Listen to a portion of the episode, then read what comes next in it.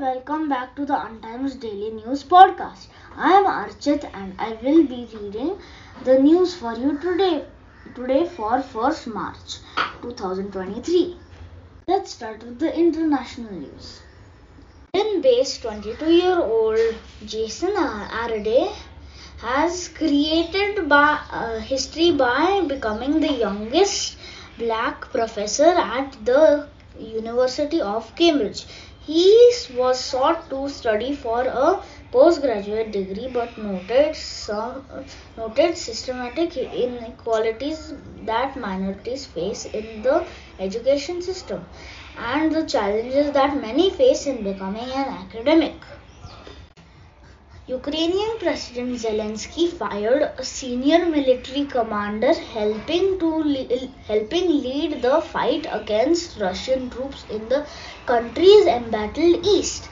In in a one-line decree, Zelensky announced the dismiss, dismissal of Moskalyov as commander.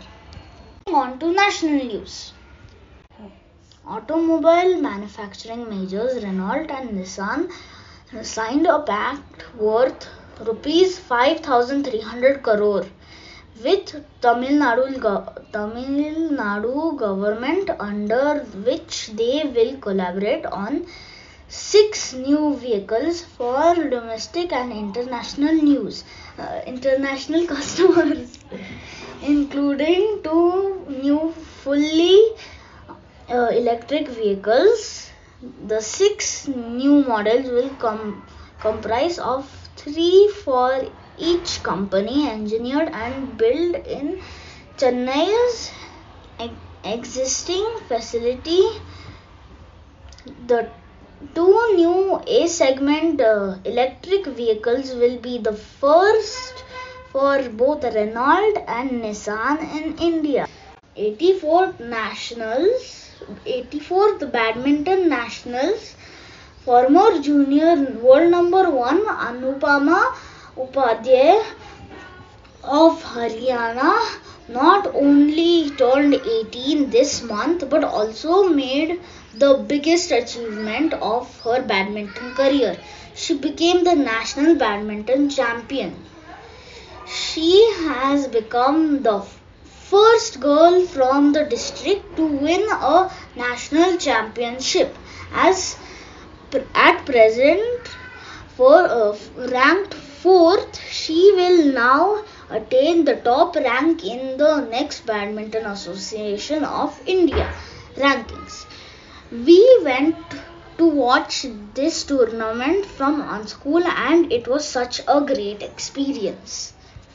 Now some local news MSRTC will operate about 50 e-buses named Shivai on the Pune-Mumbai route by March end in place of Shivneris as the transport utility would have 70 such vehicles in its fleet by then.